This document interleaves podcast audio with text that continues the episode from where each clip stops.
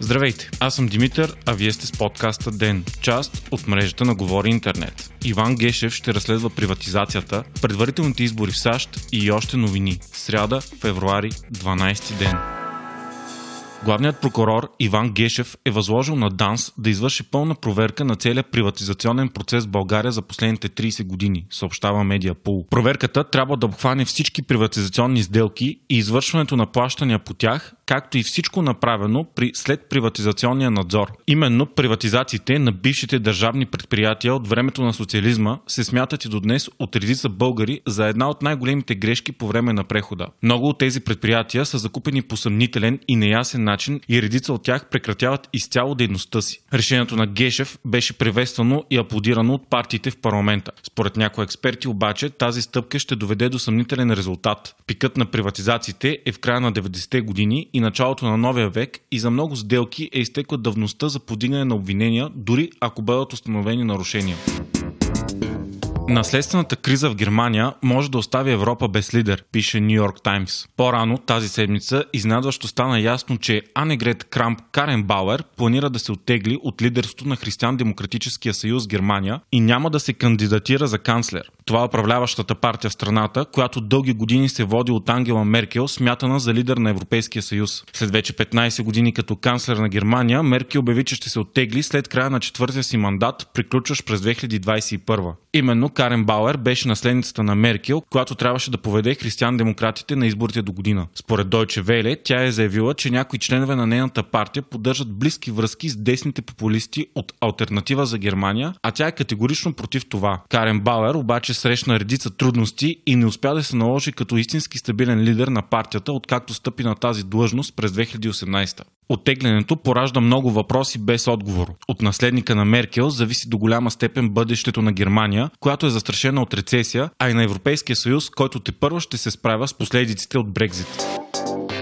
Бърни Сандърс спечели първичните избори на Демократическата партия на САЩ в щата Ню Хемпшир, съобщава Washington Post. Вътрешните избори на партията ще определят кой ще се кандидатира за президент на изборите тази година. Втори, с едва 2% разлика, остана Пит Бутиджич, който изненадващо взе победата на изборите в Айова. Считаният доскоро за фаворит Джо Байден понесе тежко поражение, заемайки пето място. 78-годишният Сандърс е широко подкрепен от младите избиратели. Той обаче търпи много критики заради силно левите си, определени от някои за социалистически възгледи. Бутиджич се смята за по-умерен. Междувременно, Доналд Тръмп също спечели вътрешните избори на своята партия в Ню Хемпшир, получавайки над 86% от вота в щата. Кандидатурата на Тръмп за изборите 2020 се смята за сигурна, тъй като действащият президент традиционно бива подкрепен за право на втори мандат от избирателите, а освен това Тръмп е силно подкрепен и от Републиканската партия.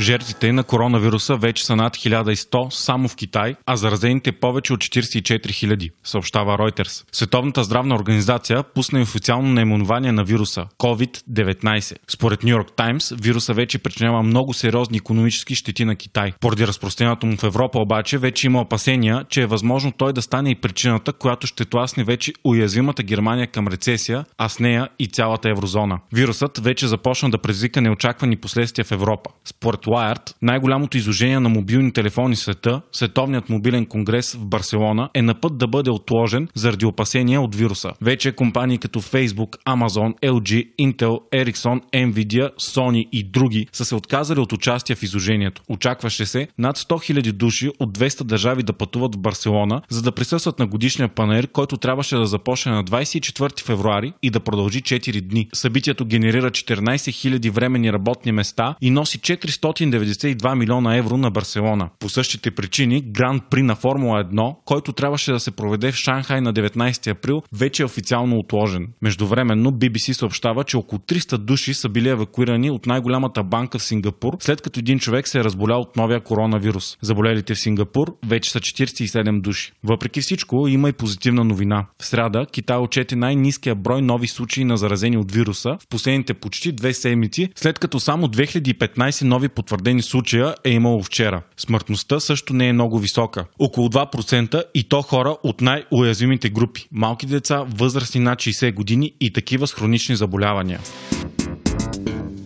НАСА обяви, че приема заявления за кандидатстване за нови астронавти. Един ден те ще трябва да се отправят към Луната и Марс по програмата Артемида. Кандидатурите ще се приемат от 2 до 31 март тази година, а критериите са високи. Кандидатите задължително трябва да са американски граждани и да имат минимум магистърска степен в области като физика, технологии, инженерство или математика. Търсят се и хора с медицинско образование или летци-изпитатели. Кандидатите трябва да имат минимум 2 години професионален опит или поне 1000 летателни часа. Веднъж избрани, те ще преминат 2-годишна тренировъчна програма в Хюстън, Тексас. Именно от поколението Артемида трябва да се намери първата жена, която да стъпи на Луната, и астронавтите, които ще се отправят през 30-те години на този век към Марс. В момента НАСА разполага с 48 астронавти. Вие слушахте подкаста Ден. Ден е част от мрежата на Говори Интернет. Водещ и главен редактор Димитър Панайотов. Ако не искате да изпускате епизод на Ден, не забравяйте да се абонирате в Spotify, Google Podcast или да ни оцените в Apple iTunes.